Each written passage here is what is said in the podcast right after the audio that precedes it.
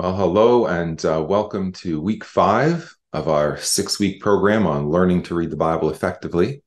Uh, so glad that uh, you were able to uh, join us this week and uh, to to share uh, this this session session together. as you know, we've been looking through various tips and tools and ideas to learn to read the Bible effectively. I'll remind you that these slides and uh, a series of notes are also available uh, to download uh, wherever you got the link for this uh, um, for this video. And in those notes, there's uh, a, a, lot more detail that we don't cover in the, the under an hour that we try and get these sessions done in. In particular, there's a, a series or section on an overview of the books of the Bible, and we're not covering those. Um, and also, there's uh, there's a there's a homework or kind of an extra practice uh, section where we uh, put into practice some of the things we have been learning. So uh, take advantage of those and reach out to us if you have any questions um, about either of those things. Uh, so this week we're looking at uh, this first section on this idea of mystery. then we'll look at a few terminology sections, and even in the terminology section, we'll only cover you know three or four of the terms that are actually in the notes just for the sake of time. And then we'll conclude only three sessions, three sections today. Uh, conclude with a, a lengthier um, section on the Jew, Jews and the law of Moses. So this this uh, first uh, session on on mystery is the title, which uh, sounds kind of mysterious. Um, but the word mystery, it's one of those ones where in English uh, can may, maybe conjure in your mind some some different things.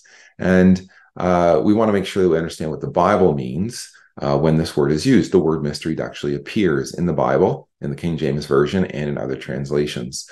So it's important that we understand the Bible definition for uh, of, of this word and, and other words um, that we've looked at. You know, words like soul, uh, words like hell. These these words have come into the English and may have extra baggage with them um, that that may or may not be what was intended when those words were used in the Bible.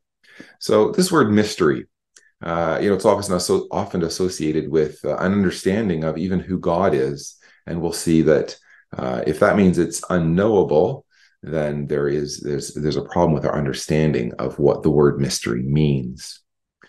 So here in our first slide, you know, what does this say? And uh, we've got a series of, of symbols there. Uh, some of them make sense. We've got a waving hand. We've got looks like maybe a, a, drop of blood. We've got a, a bomb that's about to explode. We've got uh, the peace sign. We know what the peace sign means. We've got a Star of David in there. What what does this say?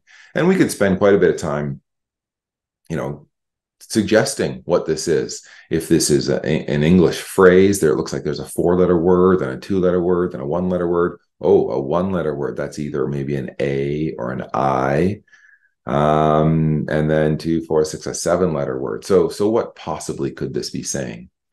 Um, but really, it's quite simple, and, and I think we're going to see that in in the Bible, this is what is meant by the word mystery. It, it's not that it's unintelligible gobbledygook. It means that we just need to know the key that unlocks it, the the cipher, the, the you know to decipher it. What's the key?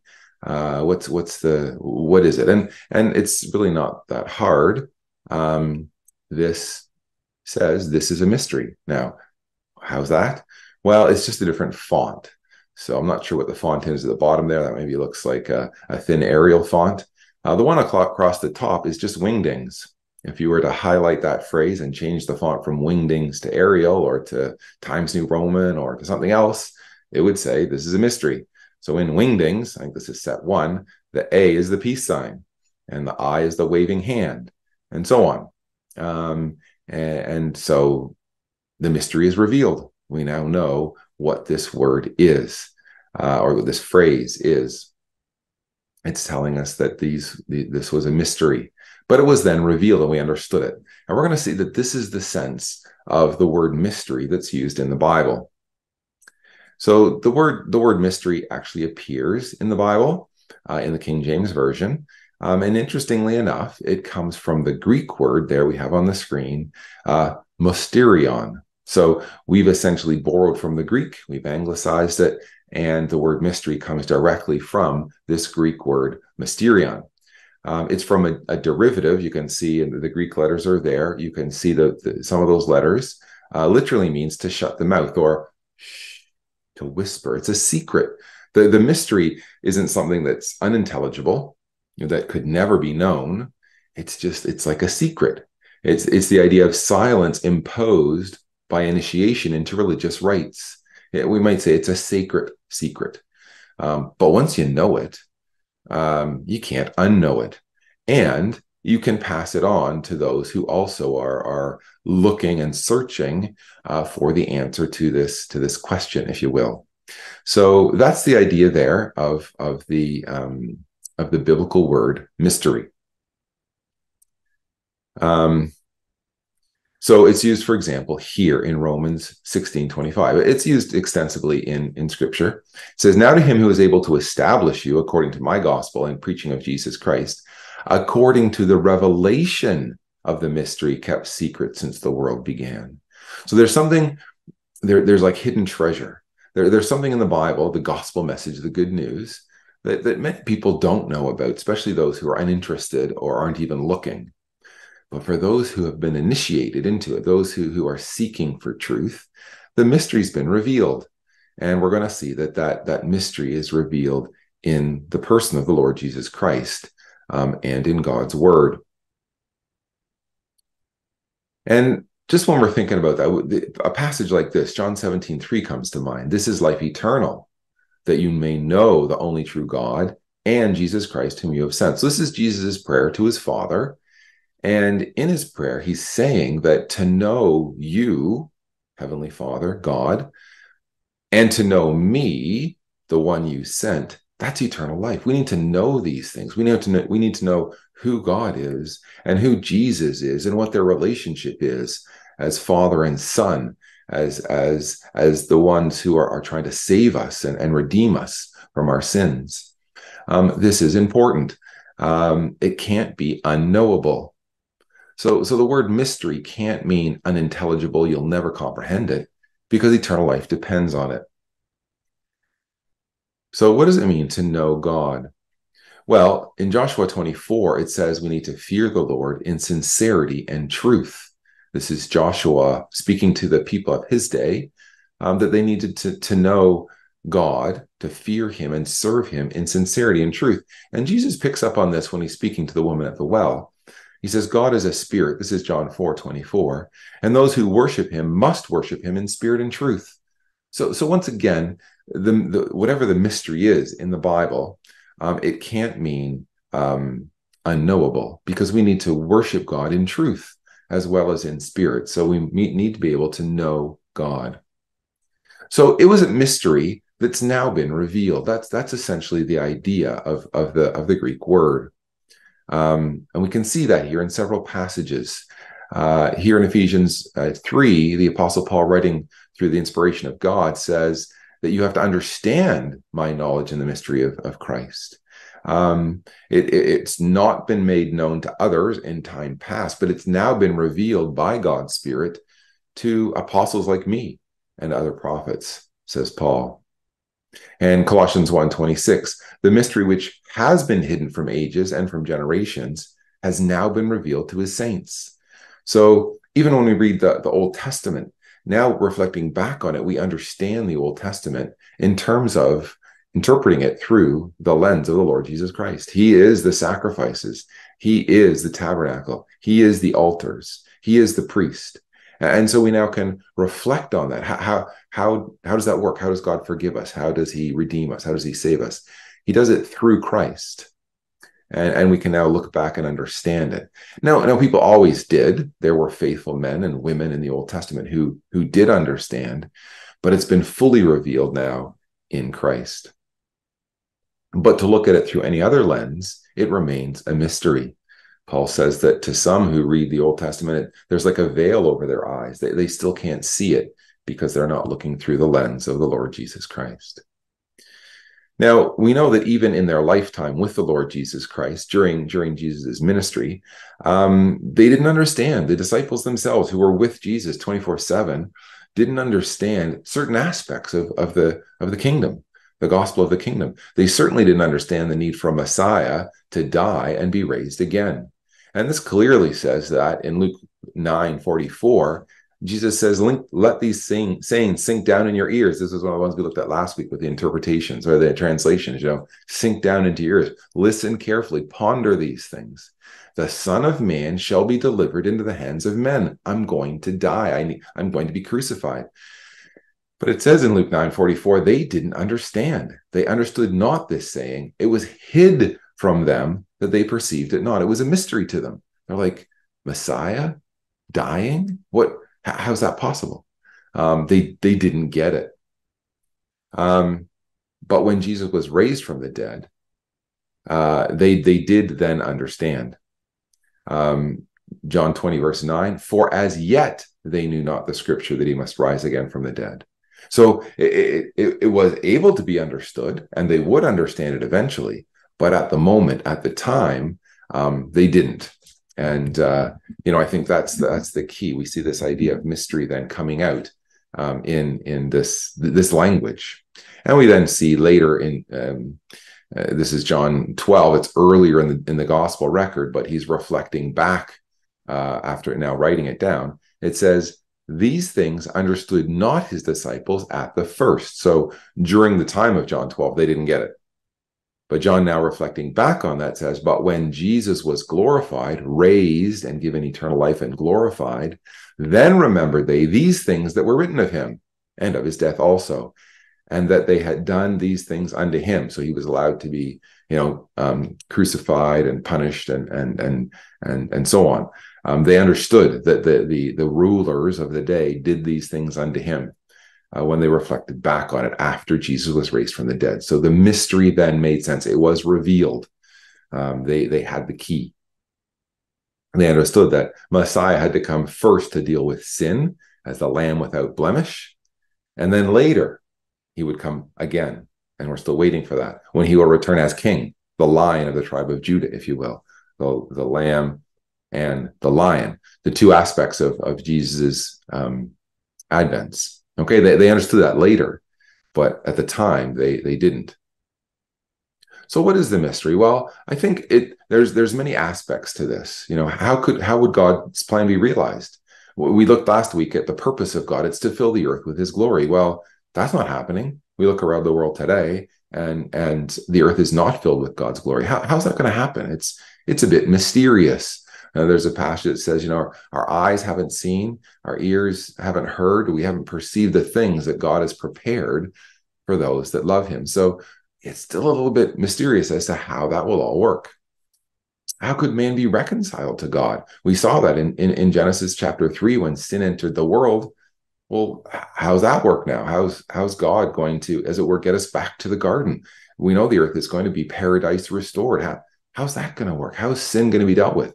Is it through sacrifices of, of animals and bulls and goats and, and, and lambs? Is, is that what it is?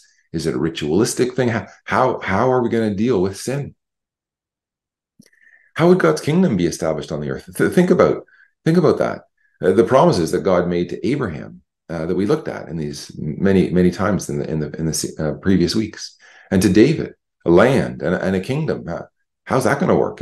We know Abraham didn't receive the promise. We know David isn't alive today to see his son sitting on a throne. How, how, how does that work? How's that gonna how's that gonna be figured out? How, how can God dwell with with sinful man? You know, sin separates. So really, the mystery is God's dealing with with sin, reconciling us to Himself. And perhaps one of the biggest ones, and certainly this is a first century focus on this mystery, and it was mysterious to, to Jew and to Gentile, is that the Gentiles would be fellow heirs. You see, Jesus as a Messiah crucified and then raised again from the dead. Well, to the Jews, that was a stumbling block, says Paul, because they wanted their Messiah to be uh, to be the the Almighty King, uh, you know, reigning, coming in on a you know a knight on a shining a shining armor on a white horse. Um, that's what they were expecting, and so a crucified Messiah. Well, that was that was a stumbling block for them a resurrected Messiah, well, that was foolishness to the to the Gentiles. Um, you know, Gentiles had all kinds of ideas about heroes and and demigods and and and afterlife that that had nothing to do with a body. So to have a Messiah killed and then resurrected, they're like, that's foolishness. That that doesn't even make sense to us. So, this mystery of the reconciling of Jew and Gentile was what really is a lot of the New Testament is about. And so, you have a passage like this in Isaiah 3, verse 4 to 6. Um, we, we quoted part of this earlier. Now we get the context, whereby when you read, that you may understand my knowledge in the mystery of Christ. So that's it's it's this is this mystery. It's a parenthetical statement here, and and then he says he explains it, which in other ages was not made known unto the sons of men, but is now revealed unto his holy apostles and prophets by the Spirit. And here it is that the Gentiles should be fellow heirs with the Jews and of the same body and partakers of his promise in Christ by the gospel. This was like, ooh, this was revolutionary to, to think that Jew and Gentile were both God's people, both to be included in the in the in the ecclesia of God, the church of God, the body of Christ. This was was a great mystery. Um, there had always been Gentiles coming into the, the the the, Judaistic faith, you know, the Ruths of the world and, and so on. The time of David, there are always all kinds of of Gentiles that were part of his rulership uh, team. Um, but they became Jews, as it were. They converted to Judaism. In Christ, there is neither Jew nor Greek. There's neither bond nor free. We're all one in Christ. This was a great mystery that the, the apostles in the first century had to tell others about. So we see then that Jesus Christ is the solution to the mystery. He's the he's the key that unlocks it. He deciphers it. Um, so Colossians 2, I want you to know with great what great conflict I have for you and, and those in Laodicea. Um, but but be encouraged, he says, in your heart to the full assurance of understanding and knowledge of the mystery of God, both of the Father and of Christ, in whom are hidden all the treasures of wisdom and knowledge. So in Christ we have this this hidden treasure, the pearl of great price that that we can find. And um, just to get some of the context of that from earlier in in, in, Colossians chapter one, it says that the mystery was that we have an, we have redemption through His blood and the forgiveness of sins. That unlocks all that mystery in Christ. We have forgiveness of sins, which means we can live forever in a kingdom on earth with resurrected uh, the resurrected faithful of old, that, that, Abraham will be there, David will be there, Jesus will be sitting on the throne. It all comes together. Uh, in, in Abraham, all nations of the earth will be blessed, Jew and Gentile. So in Christ, then, we see that this all comes together. And just uh, the context here, Romans 16, we quoted early earlier, um, that this mystery has been kept secret since the world began, but it's now been made manifest. And now we reflect back on those prophetic scriptures and, and we see it's all fitting into place. It's been made known to all nations according to commandment of the everlasting God for obedience to faith. And so the mystery has been revealed. Don't don't allow this word to to to stifle your investigation of God's word. Learn to read it effectively. Unlock the mystery. You pray for wisdom and and and James has assured us that God will answer you and reveal the mystery to you and that you might know God and his son the Lord Jesus Christ and and gain eternal life. So we see that in Acts chapter 8. I'm just going to put these up here that this gospel the gospel message is not mysterious. Philip here preached Christ to them. He told them the things concerning the kingdom of God in the name of Jesus Christ. He was preaching the gospel. And so the gospel has these, these two prongs, if you will, these two aspects. The kingdom of God, that's the promises to, to Abraham, land. It's the promises to, uh, to David, a kingdom. Uh, whatever our gospel message is, whatever we're hearing, uh, whatever we're teaching, has to have that aspect of it the kingdom of God on earth. Thy will be done on earth as it is in heaven. And the name of Jesus Christ. So there's the promises in Eden, the, the, the, the seed of the woman who would bruise the serpent on the head, dealing with sin. So sin is dealt with. That's when he came the first time. The second time was returned to receive his promise, the inheritance of which he was the one. He was that seed that was promised in Eden to Abraham and to David.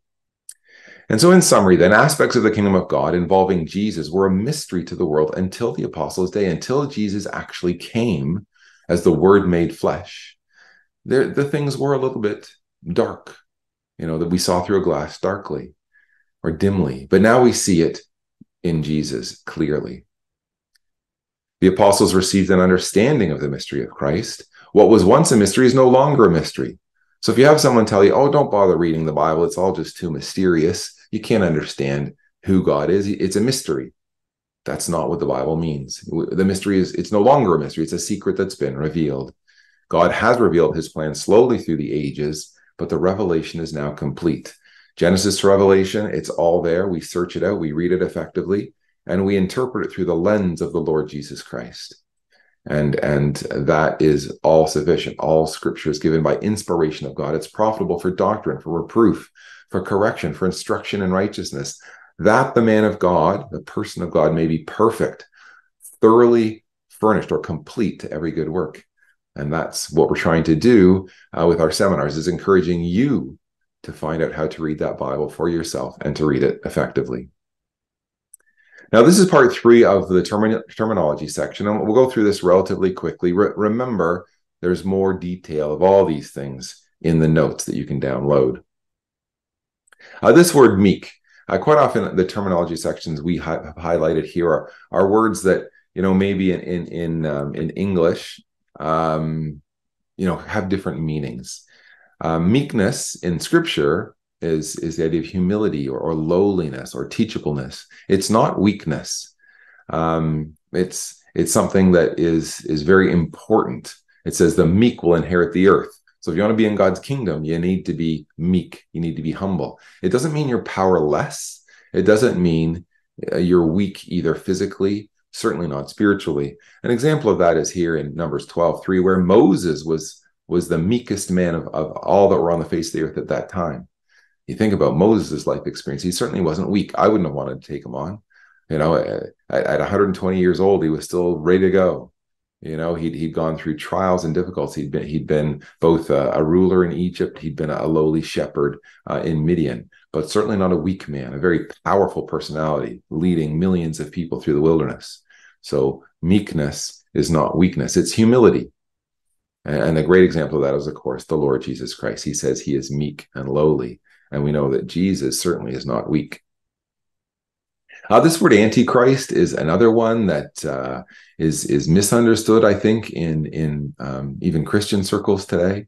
Uh, this is a great one because you can do your own study on this word um, if you're interested. Just search in your concordance uh, or on your device uh, in the Bible, searching for the word antichrist or plural antichrist. It only appears, I think, in five times in four different verses and they're all in the Epistle of John, so you can look them up and get some context. Um, and and from First John two verse eighteen, we learn that it's plural. There are many antichrists. It's not just a singular individual, and we know that it was there in the time of of Jesus. Uh, uh, well, of, of John. Um, in the first century, John would have been writing in the late first century, and he says, even now there are many antichrists. So yes, it will come. There is a future aspect to it, uh, but it's already there, and, and we would suggest there's been an antichrist in the world since the time of John until today. It's it's always it's, it's been it's an it's an idea, a system, a concept that is is against Christ or in opposition to Christ or in place of Christ. And in in First John four, we're told clearly there we've given a clue. It says anyone who doesn't confess that Jesus came in the flesh, that's the spirit of Antichrist, the teaching, the the idea, that, that is behind this. So we'll leave it there, um, but something certainly worth investigating if you want to get a true understanding of what the Bible means when it uses this term, Antichrist. Um, exhort is a word that we don't use maybe much in our modern vernacular, um, but it is it's an old English word, but it means to encourage or to entreat or to, to beseech. It's, you know, we may say we, we need to exhort each other daily as it says here. We, we need to encourage each other, build each other up. Um, it's kind of like, I guess eh, the modern equivalent would be like the word sermon. You kind of, that brings to mind what that might be, you know, sort of, you know, and uh, you're being told what to do or whatever. But that, that's not the idea. It's an encouragement. It's to to build you up, um, to exhort you, uh, to bring you closer to God and to Jesus Christ and and to the to, to the Bible. Um, to ex- uh, here in First Thessalonians four, we we need to urge and exhort in the Lord Jesus Christ, that, that we might be ready and prepared for the Lord's return. And, and one last one here. Um, the, the word church is, is, a, is a very English word. um, not at all what's intended by the Greek word behind it. The Greek word behind it is this word ecclesia or ecclesia, um, and it's talking about the people, the assembly, the congregation. I mean, it's not the building. You look at a passage like this in in, in Ephesians chapter five, which also has the word mystery. Um, it says that this is a great mystery that he's speaking concerning Christ and the church, that he gave his life for the church, that he loves the church. That's obviously the people. You know, we are the people of, of, of God. We are brothers and sisters in Christ, and he loves us. He gave himself for us, the people, not the building. The building is irrelevant. Um, in that sense. Doesn't matter where we meet. We can meet in a home. We can meet in a rented facility. We may own a building, and that and that's fine. Uh, but these these massive edifices, well, even Jesus, when the disciples pointed out the great temple in his day, said it's not going to be one stone left upon another because the people in that temple aren't worshiping God in spirit and truth. So it's of, of no value whatsoever. Even Solomon, when he built that magnificent temple, God said, you know, I don't dwell in temples made with hands. I dwell in people. And, and that's the same today. So just an interesting thing there when we, we use the word church we're talking about the, the people the body of christ the bride of christ the brothers and sisters in christ. They're the called out ones the the ecclesia the people the gathering of people. So we get into this last section here jews and the law of moses. Um, and uh, this this is fairly lengthy. It's a bit of history. I'll go through it relatively quickly. You can always review it but it's very very fundamental and foundational if we're going to read the bible effectively. We need to understand um, the the god's working with his people the jews and the law that he gave them by the hand of moses. So, when reading the Bible, one cannot help but see that the Bible documents not only the plan of God for mankind and this earth in general overall, but also particularly follows the history of a special people, that is, the Jews. And we might understand, we might ask the question, why is that? I think there's many answers to that question. One would be that as we see God working with the Jews, we understand more about God. We learn about God, his, his mercy, his grace, his long suffering. As he deals with these people, we get a, an insight into how he works with people in general. The Bible outlines their birth as a people and nation and follows their development and establishment of the kingdom under David and Solomon. It then records the steady decline and turning away from God, resulting in their exile from the land. But it also records the beautiful prophecies about their regathering to the land and their future reconciliation with God at the coming of Christ. And that's really what we have from Genesis to Revelation. Um, and and and the people that God was working with in the Old Testament, there must be some sense in which He's still working with those people today to give a consistency, that thread that runs through Scripture. Now, it is interesting to note that the vast majority of men inspired by God to write the Bible were, in fact, Jewish. Little sort of bonus question. You might think, well, who wasn't? But, you know, Moses, um, Samuel, um, Daniel, all the prophets, Isaiah, Jeremiah. Um, th- these were they were they were Jewish people. They were descendants of Abraham, and they wrote the scriptures that we read in the New Testament the same. Uh, there may be a couple of exceptions. The, the major promises of God were made to Jewish people. We've looked at those promises Abraham and David. Um, of course, the promises in Eden predated Abraham. Um, but it's it's about when it says thy descendants will inherit this land to, to Abraham, your descendant will sit on the throne to David. Those are Jewish people he's speaking to. The kingdom of God on earth in the time of David and Solomon was in Israel. Jerusalem was their capital city. And um, so we we understand that and see that. Jesus himself, the Messiah, was Jewish. The majority of the early disciples of Christ were Jewish. Of course, the, the gospel message did go out to the Gentiles. Paul and Barnabas had to say, uh, you know, because you've put this far from this, after they were in the synagogues, always went to the Jews first. They said, Lo, we turn to the Gentiles. And, and Jesus said that in, in, in Luke 21, 24, the times of the Gentiles are the time that come after AD 70. But primarily, um, the early disciples were Jewish. So we need to understand their history, their background, where they're coming from. Gentile believers, even today, have the hope of Israel. That's what, how Paul describes it in Acts 28, verse 20, the hope of Israel. And we have a, a passage like this um, in, uh, in Ephesians chapter 2. Therefore, remember that you, once Gentiles in the flesh, were without Christ, being aliens from the commonwealth of Israel and strangers from the covenants of promise. So, the the root as it's described in in in Romans 11 the root of the tree is is Jewish. Yes gentiles have been grafted into that tree.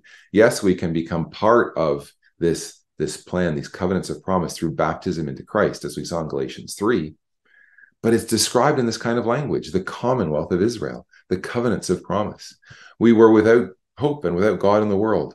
And here's the unlocking of that mystery. But now in Christ Jesus, you who were once afar off have been brought near by the blood of Christ. So let's uh, delve into this and quickly look at, at, at a bit of history um, and uh, and understanding uh, who who the Jewish people were. Uh, we've mentioned some of this already, but they were descendants, obviously, of Abraham, Isaac, and Jacob.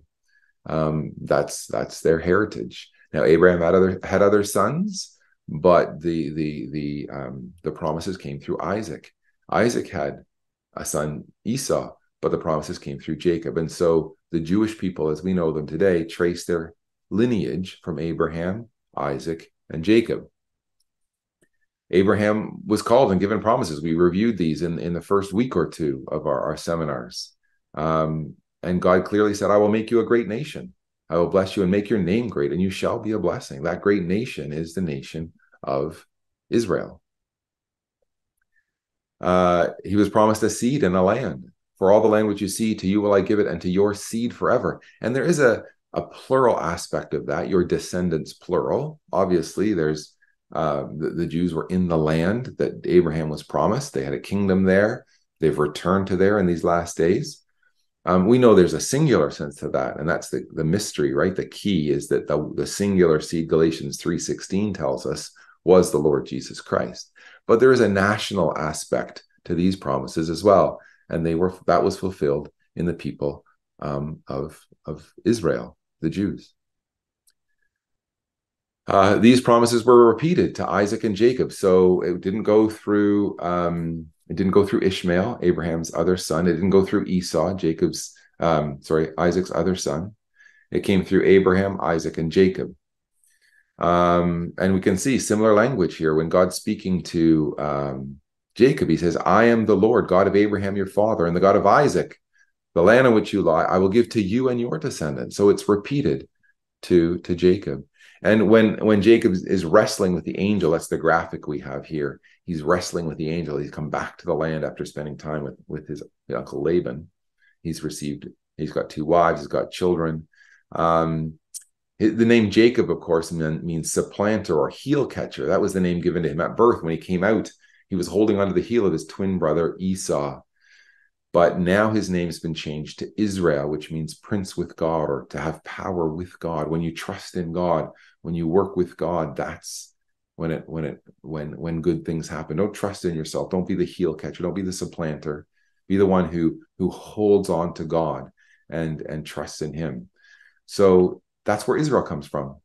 Uh, the angel said to him, Your name shall no longer be called Jacob, but Israel, for you have struggled with God and with men and have prevailed and that's really been um, prophetic of the existence of the nation of Israel ever since they've struggled with God and with men and have prevailed at times, not not always. You know that Jacob's thigh was put out of joint. Uh, he he limped. He he suffered. He had difficulties. He had trials, but ultimately he prevails, and and we'll see that's true of of the nation which now bears his name.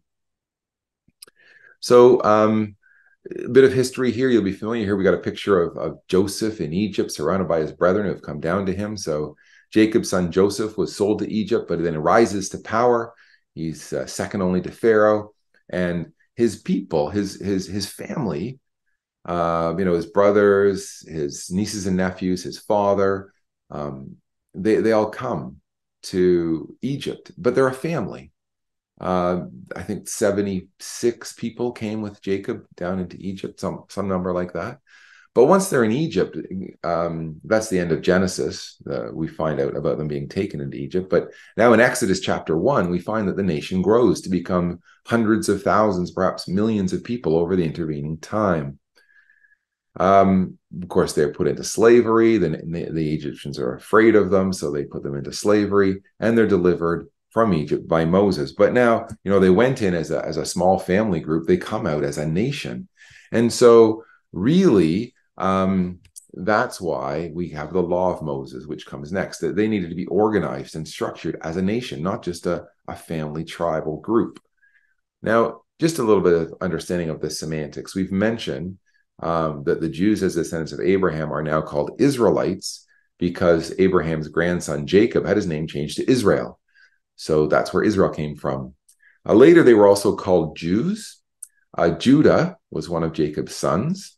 And when the nation under after Solomon separated into a northern 10 tribes under Jeroboam and a southern two tribes under Rehoboam, the northern tribes were called Israel or Ephraim. The, the southern tribe was called Judah, the kingdom of Judah. And of course, that was then sort of um, you know, simplified or or maybe even slanged, maybe even used derogatorily as Jew from Judah. So when today in 2023 you see the name Israel or hear it in the news, or you hear people talking about Jews, that's the ancient links to Jacob and to Judah, Israel and Judah. And and so we understand that for you know thousands of years now, this has been representative of, of both this people and the land in which they dwell.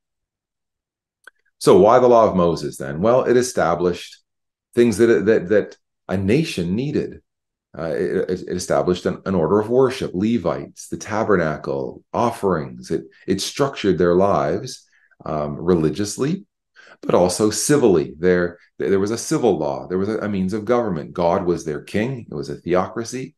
But how are they to be structured? They weren't meant to have a king. When they finally asked for a king to be like the other nations, God said to Samuel, "They haven't rejected you.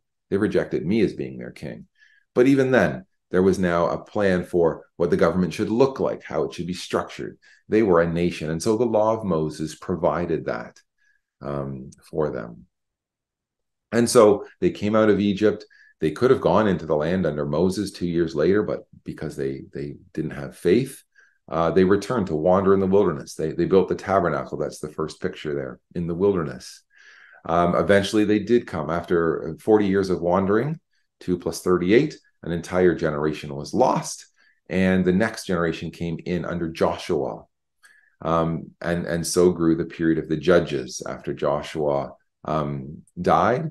Uh, they were ruled over by, by judges, eventually then kings, but they raised uh, they they they came to their zenith if you will under solomon there's an example a picture there of the temple being built a magnificent temple under solomon all the nations came to see solomon it was he was uh, you know a prime figure in the in the in the in the world. But then a quick decline after solomon. And eventually they're taken away into captivity to babylon. Um, they return under nehemiah and ezra. We have the time of christ.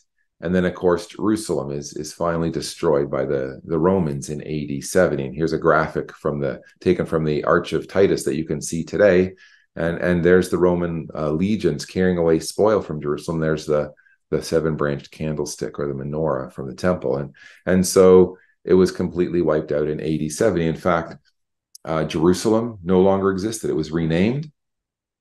Uh, the people were scattered into all parts of the world, and for almost 2,000 years, there was no place called Israel. Um, and and Jerusalem, as Jesus says in Luke 21, verse 24, was trodden down of the Gentiles but that's going to change. Um, now, um, as we mentioned, as a summary here, the wilderness wanderings, an entire generation is lost. You know, interesting thing about the Bible, it is a record of the history of the Jews, but it's not a typical record. Um, it doesn't just show all the good things. You know, you read the accounts of the Assyrian kings, and it's all you know how amazing they were all their victories never really talks about the things that went poorly not true for the the history of the jewish nation in the bible um, there we see you know warts and all as we say the good the bad and the ugly so the wilderness wanderings and in generation is lost the period of the judges is this ongoing cycle uh, sin, suffering, seeking God and salvation. So the people sin, they worship idols. God sends another nation to punish them. They, you know, the Midianites or whoever it is. Uh, they, the people turn to God and uh, pray for for relief. They send, a, he sends a savior or a judge, and then things go well for for a while, maybe twenty years, maybe forty years, and then they they they sin again, and we get into this this cycle, and it's all there. It's all revealed to us, probably because we can relate to that. Maybe our life goes in cycles like that. The glory and decline, that the period of the kings, it clearly says in Ezekiel, I will overturn, overturn, overturn it. Zedekiah, um, Zedekiah was the last king. Um, but the verse goes on to say, until he comes, whose right it is. And that's the Lord Jesus Christ. Again, he unlocks that mystery. Jesus, the, the crucifixion of the Messiah, he came to his own and his own received him not. They didn't even accept Jesus when he came the first time. Um, as we've mentioned a couple of times, Jerusalem will be trodden down of the Gentiles. This has all been prophesied. And, and we understand now events in the world today in light of these Bible prophecies. The Jews were scattered to all nations, but they would return in the last days. And uh, Romans 11 would be a good read. Um, take the time to read it through. It begins with Has God cast away his people? Certainly not. You know, that emphatic no way. Uh, God still has a, a, dealing with his people um, of natural Israel. They will be grafted back into that olive tree, but it's going to take a lot. Um, but we, we consider a passage here like Jeremiah verse Jeremiah 30 verses 10 and 11.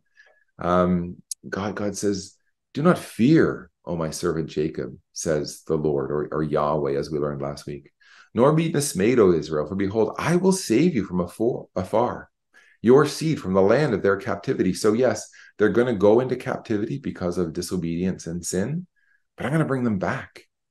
Um, Jacob shall return. They shall have rest and be quiet. No one will make them afraid. And we still haven't seen the, the end of that, but we've seen the beginnings of it. Look at this verse, verse 11. For I am with you, says Yahweh, to save you Though I make a full end of all nations where I have scattered you, yet will I not make a complete end of you. So where's Babylon today? Where's the Medes and Persians today? You know, even the, even the, the, the great empire of Greece is, is a shadow of its former self. He says, But I will correct you in justice. I will not let you go altogether unpunished. And so we see this how God works with his people. And we can understand that's how he works with us. You know, Hebrews 12 it talks about not despising the chastening of the Lord, the discipline of the Lord the Lord brings circumstances into our life um, to make us, in the end, better people. Um, this is how He works with us. Uh, it's interesting. Mark Twain, the famous author himself, uh, said the following All things are mortal but the Jew. All other forces pass, but he remains. What is the secret of his immortality? It perhaps was a mystery to Mark Twain, or maybe he's knows it and is just posing it to, to make other people think about it because we know the answer. What is the secret? What's the mystery of his immortality? It's that they are God's chosen people and God still has a purpose with them. And so their future has been foretold. Uh, the last few uh, chapters of Zechariah, um, this picture here is taken of a, a paint, uh, an artist's rendition of what it might have been like in AD 70. And we believe there's going to be, according to scripture, a similar experience for the Jews in the land today. Perhaps we're seeing some of that uh, in our news even this day. Um, so Zechariah 14 speaks of a great battle. Zechariah 13 of the suffering. The Zechariah 12 the cry for deliverance. That that they'll see Jesus and say, you know, who who are you that delivered us? And they'll see the wounds in his hands and his feet, and they'll they'll recognize their Messiah. And, and Zechariah 14 goes on to explain the great, the glorious hope. It's this is really the the the establishment of of God's kingdom um, on earth and and the Jews will play a role in that, along with the Gentile believers from all ages. Um, that's what Scripture clearly says, and and Jesus himself alluded to this in Luke 13 when when he looked at Jerusalem and he saw in his mind's eye the destruction that was coming, when not one stone would be left upon another that wouldn't be thrown down. He saw the destruction that was coming, and he says, "Your house is left unto you desolate." And assuredly, I say to you, this is Jesus speaking to Jerusalem, as it were um, you will not see me until the time comes when you say, Blessed is he who comes in the name of the Lord. There's that word until. Jerusalem shall be trodden down until the times of the Gentiles be fulfilled. And all these things are coming together. All of God's promises, all of the, the teachings of the New Testament, the gospel message of the things concerning the kingdom of God and the name of Jesus Christ are all culminating in, in the Lord's second return when all this will come together. And um, uh, God's kingdom will be established on earth and Jesus will reign in righteousness from Jerusalem. So um, that is our our um, uh, that is the, the hope of the scripture. And uh, at, at that point, this is the the end of our um, week five here. Again, I would encourage you to uh, look at the notes and to perhaps review the video. Um, to look at the homework. The homework for week five is on translations that we looked at last week. And now we have to be careful about translations that can uh, perhaps lead us astray or give us wrong ideas. So it's a very interesting test case that'll help you work through that. Um, and there's, of course, more proof that the, the word, the Bible is God's word. And uh, so um, I thank you for listening. I, I pray that uh, God will bless you in your reading of his word. Uh, that uh, as you try to read it effectively, as you put into practice some of the things that we've been uh, looking at uh, in the in these series, uh, that you'll be blessed in that, and that you will join us for the last one, week six, as we wrap things up and bring it to conclusion, and we'll have that for you next week, God willing. And so, in the meantime, may God bless you as you read. Pray to Him for wisdom and guidance as you read effectively and uh, I pray that uh, things will unfold for you, the mystery will be revealed. And so uh, take care and God bless.